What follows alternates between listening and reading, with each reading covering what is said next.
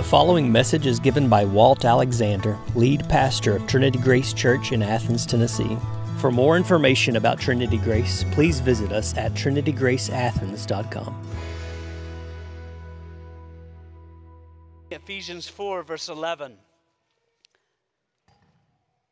And he, that is our Lord Jesus Christ, and the Lord Jesus Christ gave the apostles, the prophets, the evangelists, the shepherds, and teachers to equip the saints for the work of ministry, for building up the body of Christ, until we all attain to the unity of the faith and of the knowledge of the Son of God, to mature manhood, to the measure of the stature of the fullness of Christ, so that we may no longer be children, tossed to and fro by the waves and carried about by every wind of doctrine by human cunning, by craftiness in deceitful schemes.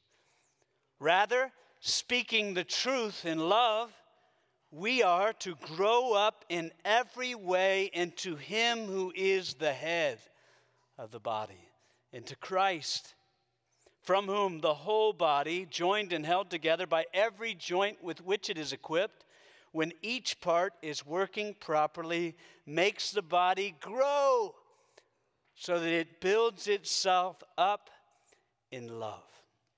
May God bless the hearing and the preaching of His Word.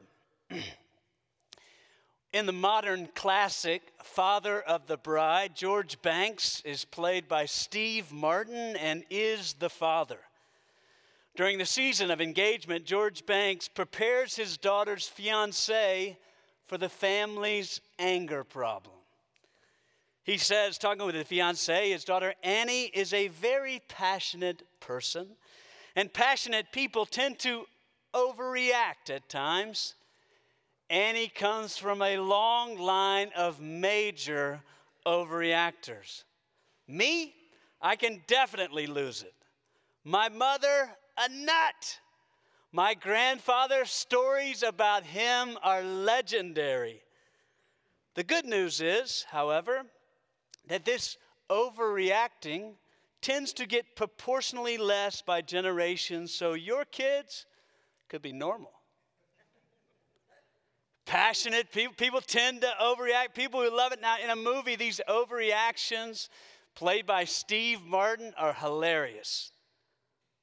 But in real life, anger's not funny. It splits marriages, churches, and businesses takes thriving relationships into a simmering cold war and even to bitter resentment. It's a most destructive sin, and yet a sin common to all. One of my favorite writers says the shoes of anger are like a pair of open heeled slippers, one size fits all. So, how do we turn from anger? Seems so natural, so simple. Our hearts just start brewing up. Our emotions literally rise. We literally get hot. It seems so hard to stop.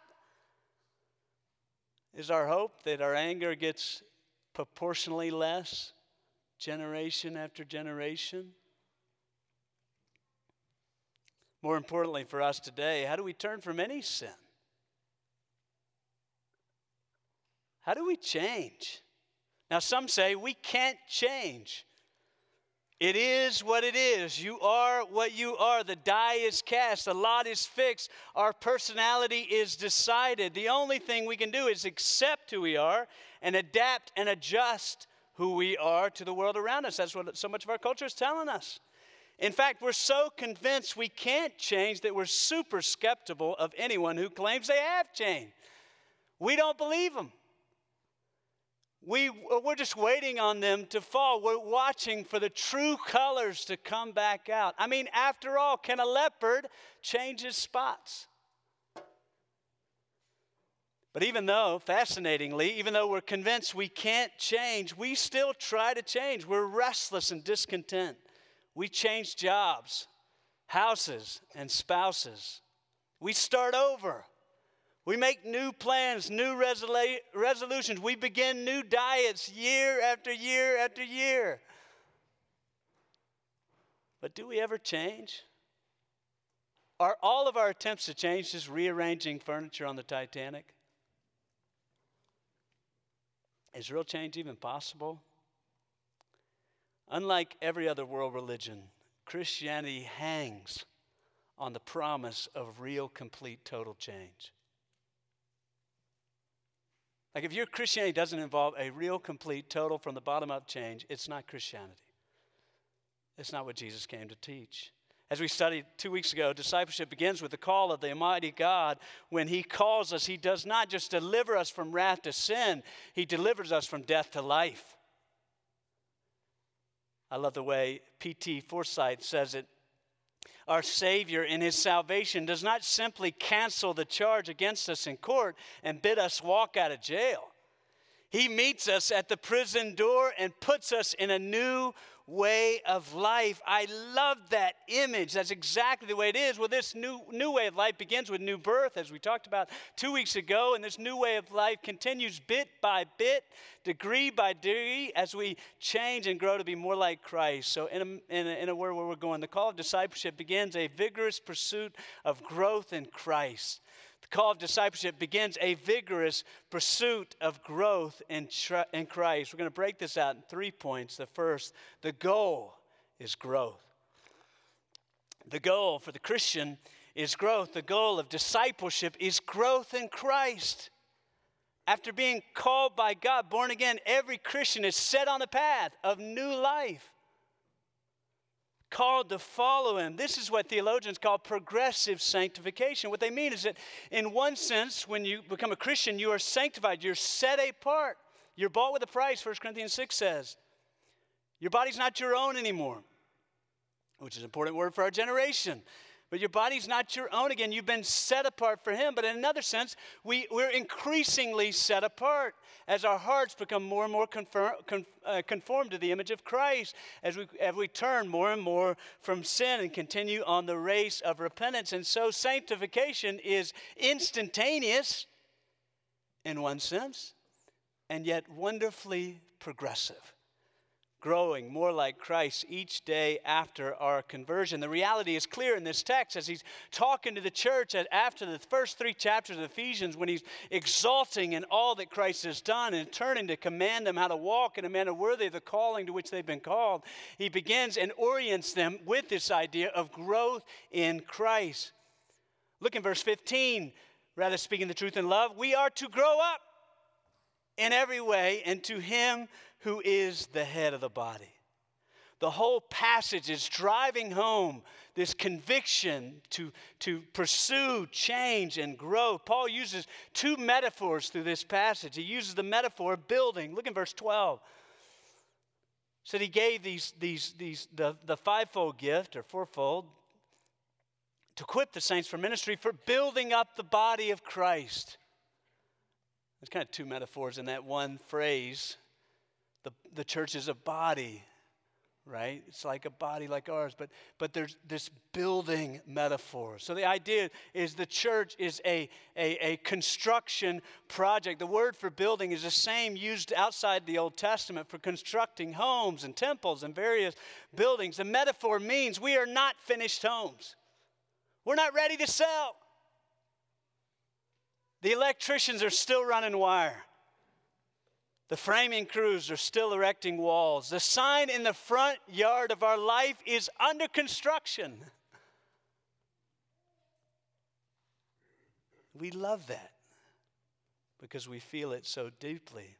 So he has a metaphor of building that emphasizes this growth, this, this progress of growth and construction. But he also uses this metaphor of childhood. Look in verse 13 for building up the body of Christ until we all attain the unity of the faith and the knowledge of the Son of God, to mature manhood, to a mature status of man, so that we would no longer, we may no longer be children, tossed to and fro by the waves, carried about by every wind of doctrine, and so on. The image is of a young child growing up. A child, as you know, when they're, they're immature when they're born. They're dependent on mom and dad for everything. They need someone to feed them, clothe them, change them, soothe them. Gradually, they begin to grow up. They begin to express their little personality, begin to talk, begin to learn how to cook, burn a few things in the process. Learn how to cook, clothe themselves. They get stronger and stronger and learn how to work. They become more mature. It's a wonderful progress that just happens in a child's life. They gradually become more and more mature. But during this time of immaturity going to maturity, they're not only just immature, their problem is they're unstable.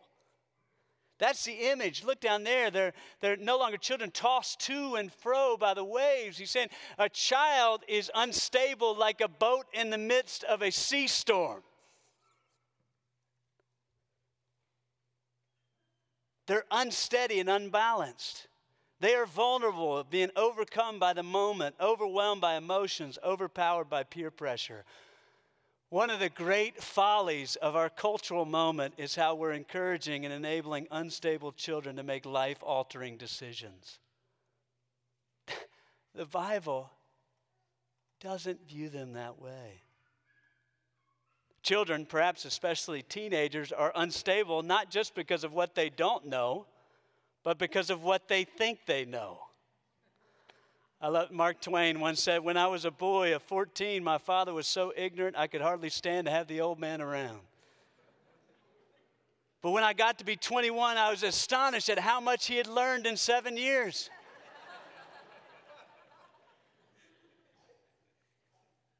we become children, we become Christians, we're like that. We're children. We're immature and unstable. We need to grow. Like, we're all somewhere on this process of being born again and being conformed to Jesus Christ, to the head of the body. We're not yet mature. If you notice, we need to attain the unity of the faith and the knowledge of uh, the Son of God. What he's talking about is there's a gap. When we're, when we're kids, and you see this with your kids, there's a gap between theoretical knowledge and experiential knowledge. There's a, there's a gap between things they, they know from a page, a, a, a, a book, a, school book, or something like that, and there's a gap between real knowledge, experiential knowledge. They, there's a gap between knowing truly. There's a difference between knowing God and God is good and sovereign and trusting His sovereign hand in trouble. There's a massive difference between knowing God gives us our daily bread and waiting on Him year after year to do so. And so part of maturity is closing the gap. The point, though, of this text is the goal of every Christian must be to grow.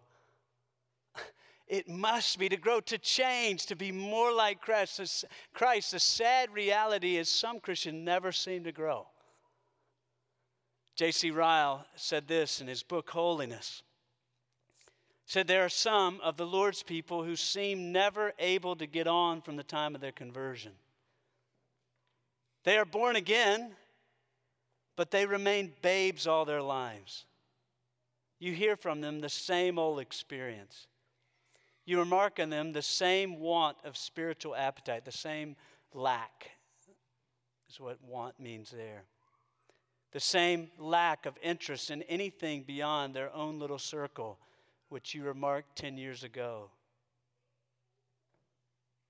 There are others of the Lord's people who seem to be always advancing, ever adding grace to grace and faith to faith and strength to strength. Every time you meet them, their heart seems larger, their spiritual stature taller and stronger. Every year they appear more appear to see more and know more and believe more and feel more in their religion. These are those who make religion lovely and beautiful in the eyes of all. When you meet them, you could believe that, like Moses, they had just come out from the presence of the Lord. When you part with them, you feel warmed by their company as if your soul had been near a fire. I'm sure we've all met people like that, just always progressing, always growing, find our souls warmed by them, their heart always larger, faith always stronger. Are you like that?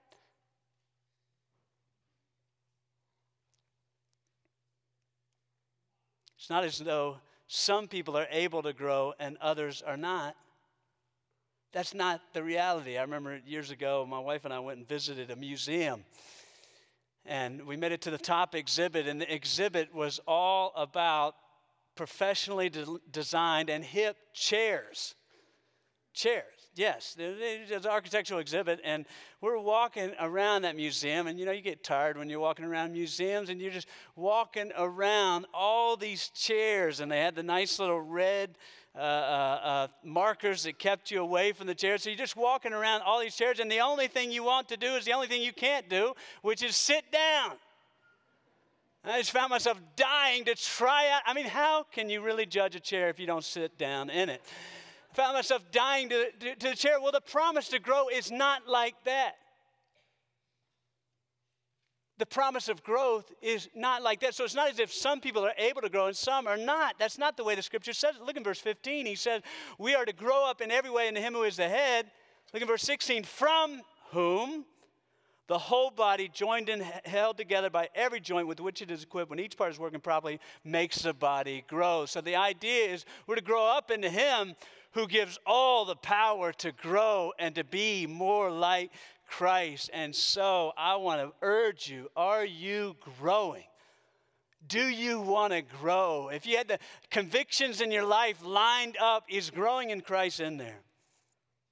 Jonathan Edwards, when he was 19, wrote 70 resolutions for his life, and one of them blew me away this week. He says, Resolved to strive to my utmost every week to be brought higher in religion. Now, he's not using religion in a bad way like we might, you know.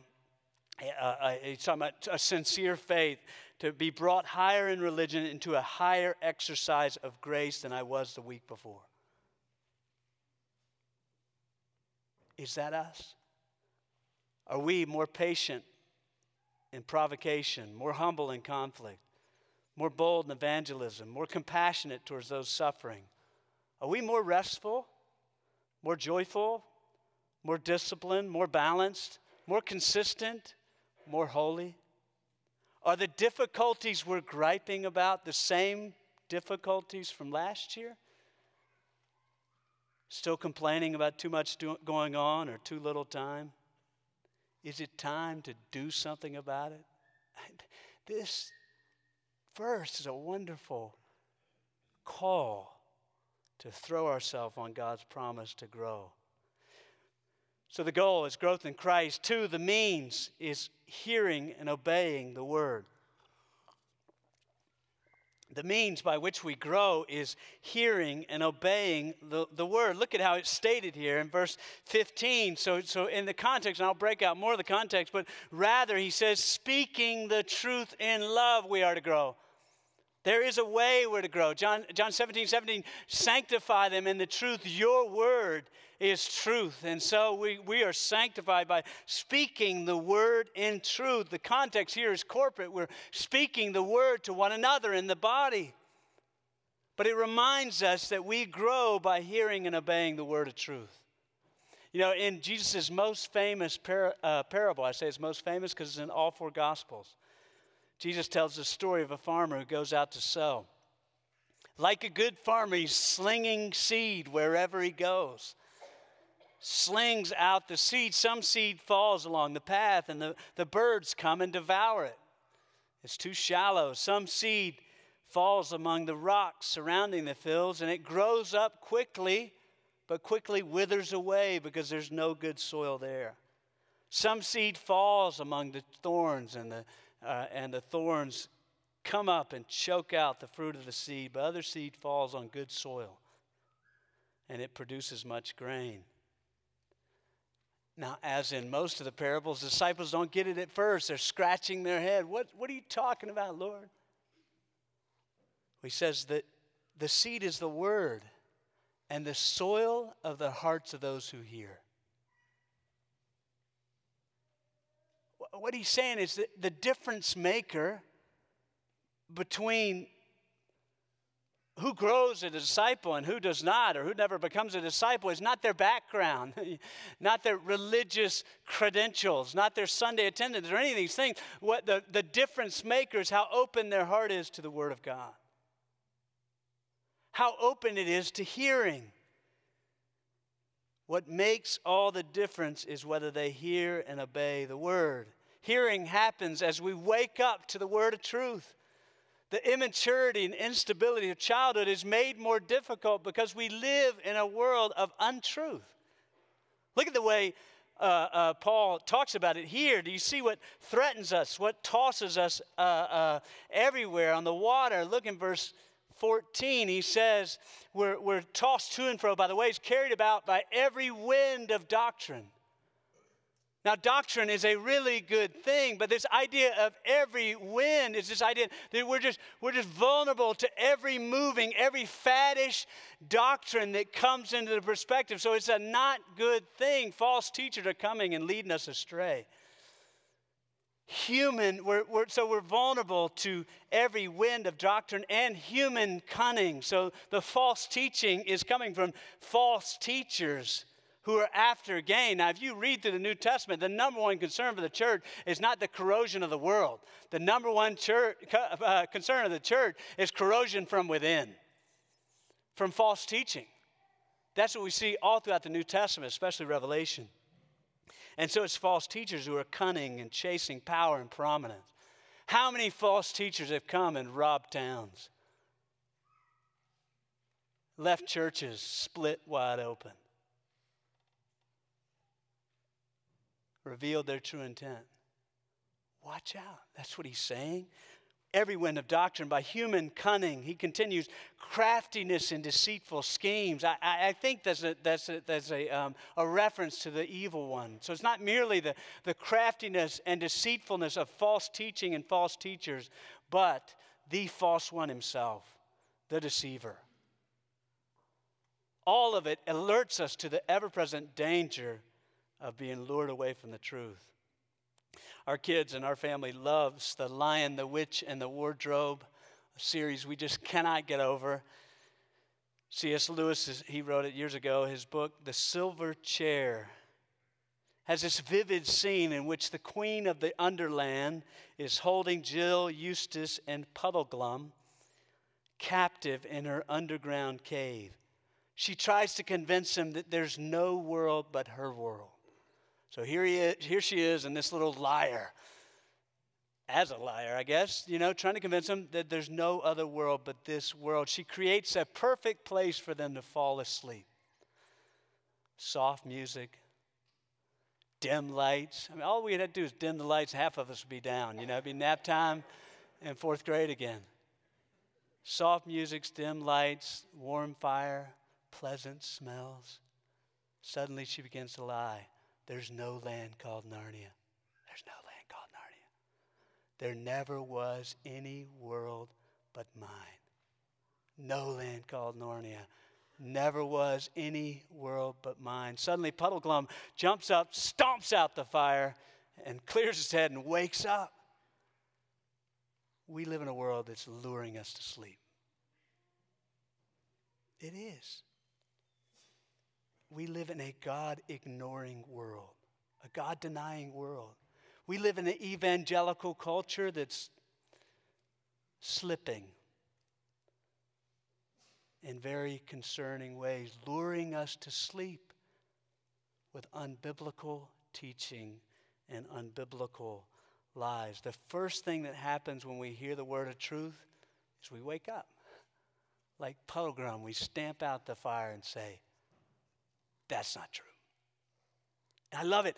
Obeying happens as we walk out the word of truth. So hearing happens as we as we hear the word of truth, and obeying happens as uh, hearing happens as we wake up to the word of truth, and obeying happens as we walk out the word of truth. As walking follows waking, so obeying follows hearing. The idea is that hearing and obeying are meant to always be true. The, the ones who hear the most, the church of Jesus Christ, the ones who hear the most are the ones that are most are the ones that are supposed to obey the most. Sadly, it's often not true. As George Bernard Shaw once said, Christianity would be a great thing if anyone tried it. But it's not meant to be that way. Hearing and obeying are meant to be coupled together. Christianity is not a set of beliefs, it's not a set of things that you must think. It includes things that you must think, but it is a way of life. Six times the book of Acts, it describes Christianity as the way. The way.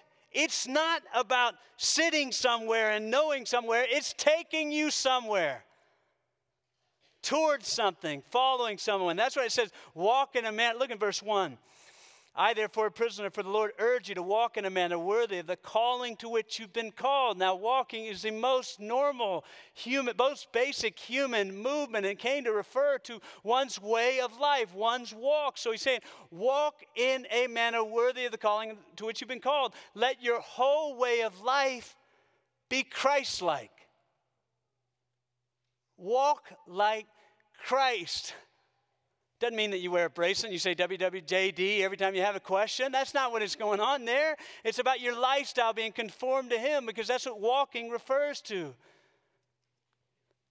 That's why in the Old Testament, do not walk in the way of the wicked.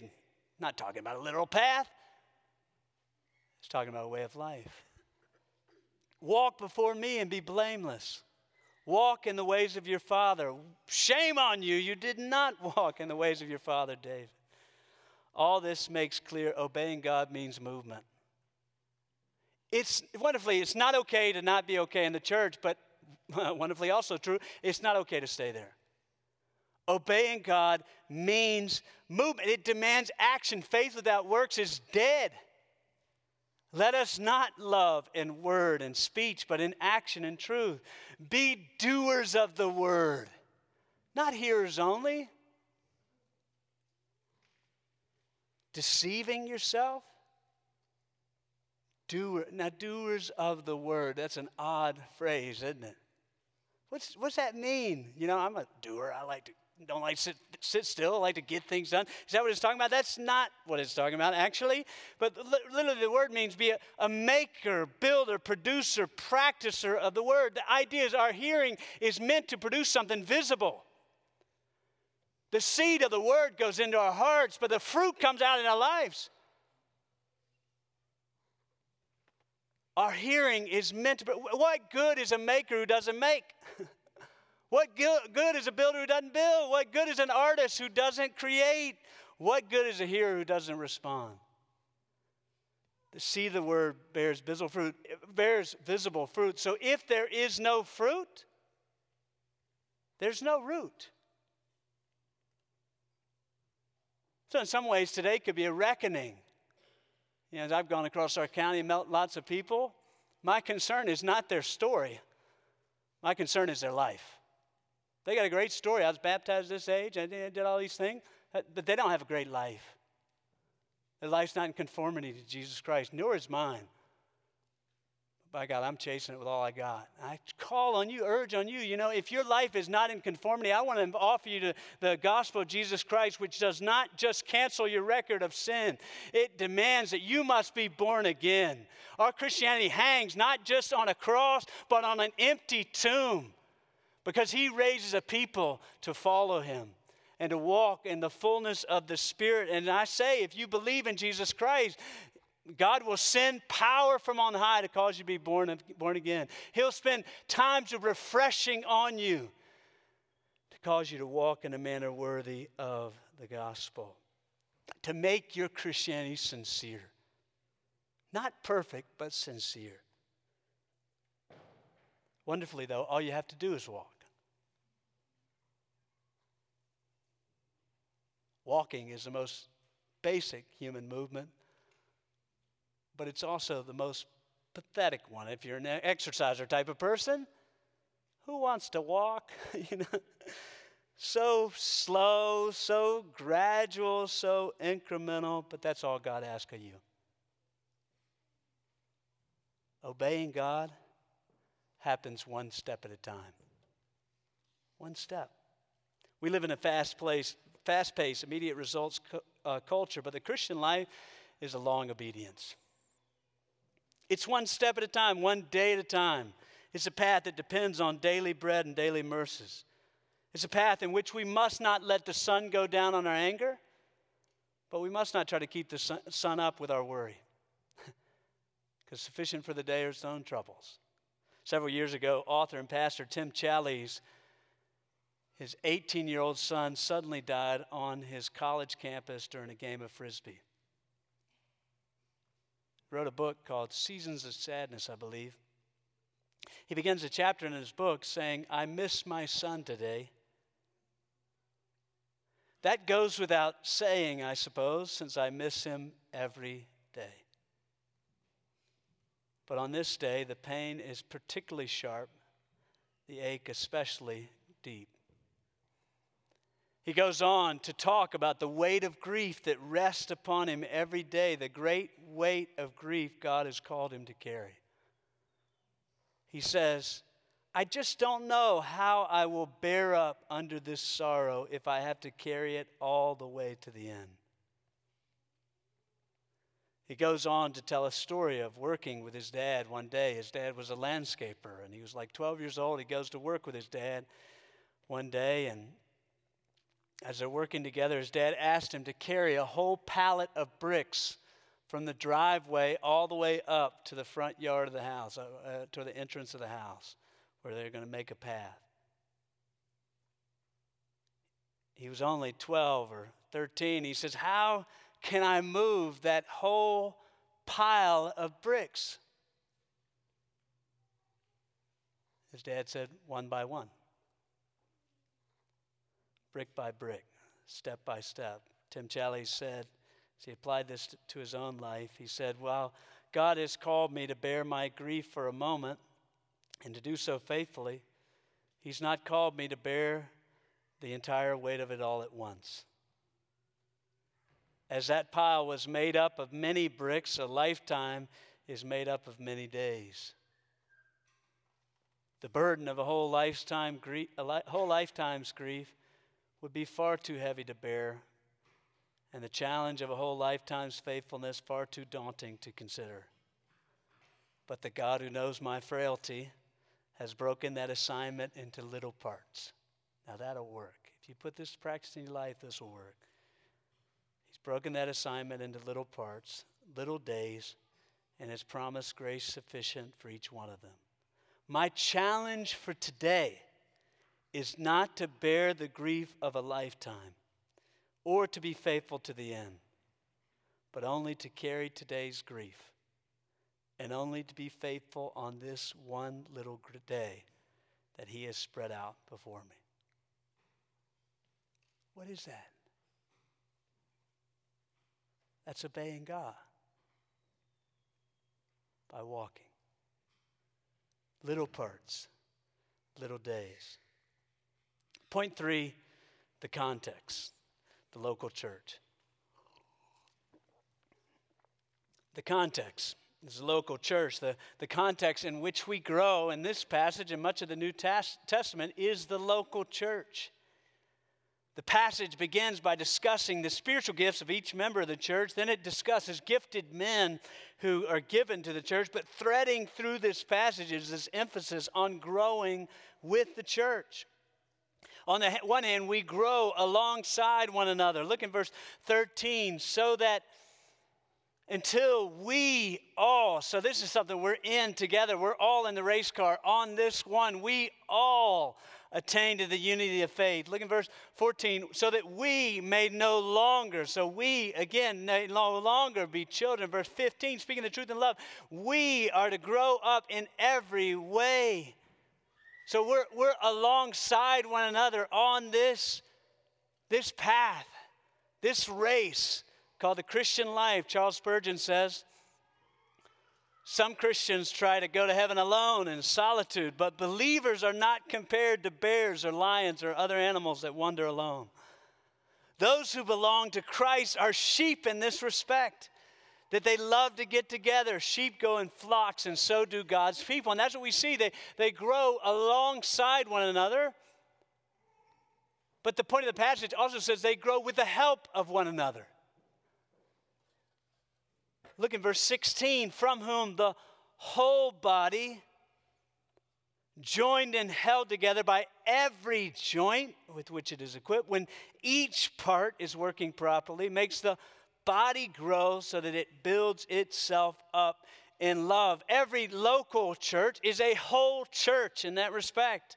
Not talking about the whole body of Christ, not as if we have a limb over there in Africa or something like that. The reference is to a whole body. All the parts that are needed is right there in it. Every joint and each part are vital to grow.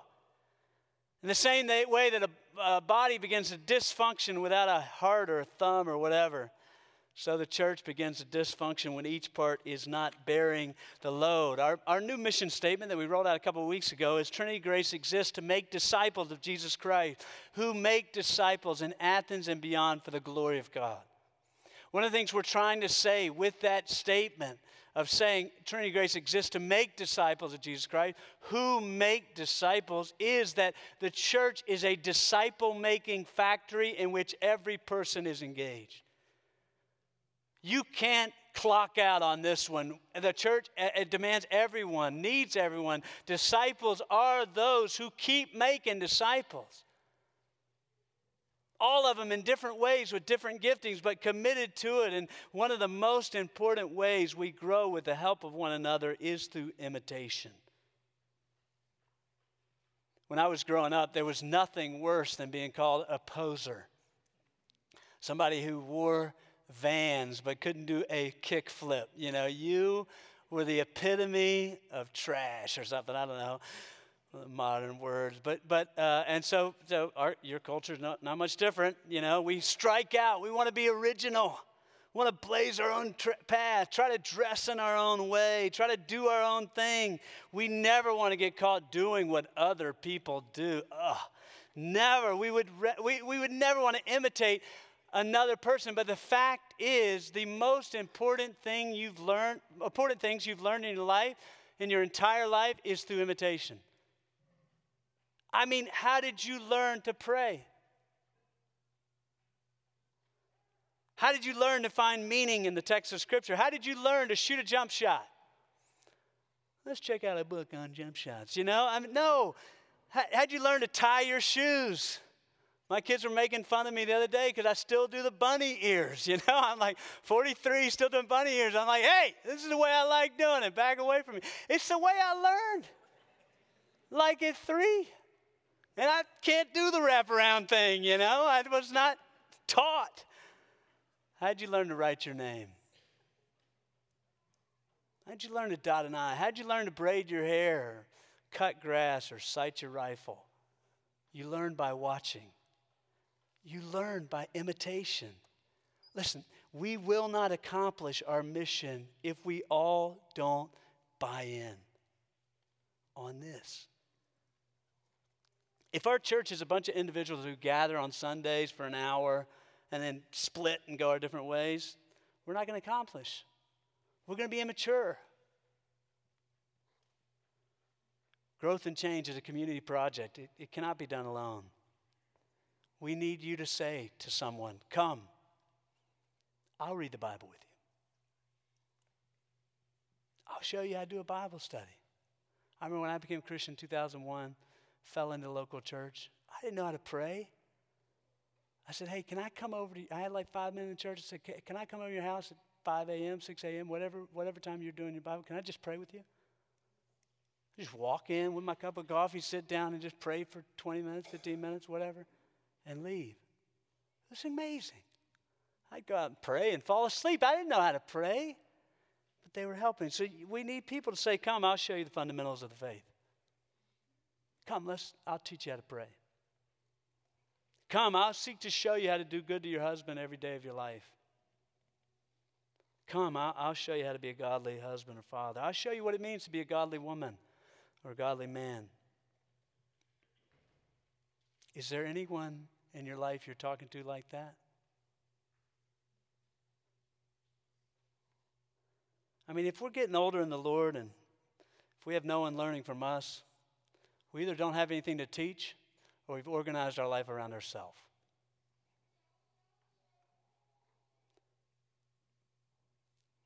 The Bible presents so much of the, of the Christian life in the local church as disciples just discipling one another all over the place. In many ways, we could say we need to pursue a Timothy. If you're young in the Lord, pursue a Timothy. Or pursue Paul rather. You know, if you're young in the Lord, pursue Paul. That's what we see with Paul. He mentored Timothy in the end of his life, told him everything he needed to know. You know, pursue someone older in the Lord. If you're you're a Paul, if you've been a Christian for a length of time, look for a Timothy. That's what Scripture says. Look for a Timothy. Look for a Barnabas. Look for someone to run with. Barnabas was a man of encouragement. We need those men, and I be that type of man for someone. That's what it's like. Pursue a Paul. Pursue a Barnabas. Pursue a Timothy most of all, pursue Christ. That's what's going on, this disciple making factory. You know, as our church gets older, Lord willing, we're planning to start more ministries, but the ministries of this church will be trying to, trying to position us to do this like to do this one anothering ministry. I mean, that's what uh, small groups are meant to be. But hopefully, we'll do mentoring in the days to come, where you can you can come alongside one, someone and looking. But in and through all that we're doing as a church, I want to implore you to be looking like this, to look over the fence of your yard and saying, "Hey, can I hang out with you? Can we read this book together?" Can we walk? It doesn't have to be complex. Can we grab burrito, whatever it is? Can we figure this out together? That's the way change happens. So, can, can anyone really change? yeah. Yeah.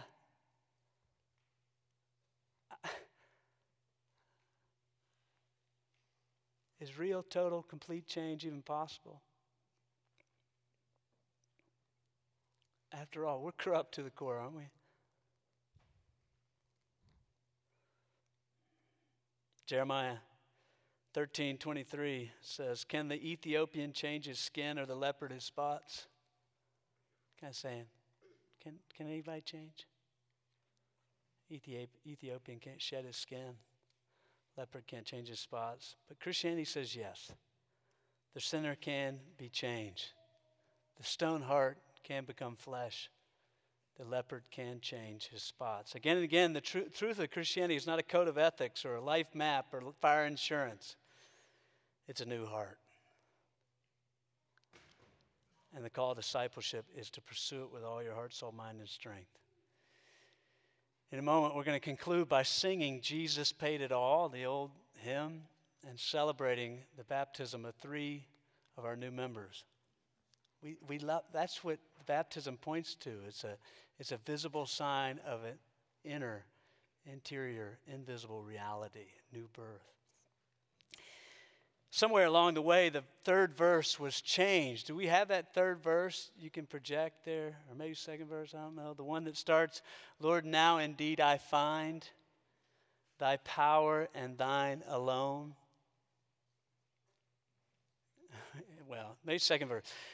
Well, it says, uh, Lord, now indeed I find thy power and thine alone can change. The way we've always sung it is the leper's spots and melt the heart of stone. Now, leper spots are nowhere used in that way in the Bible.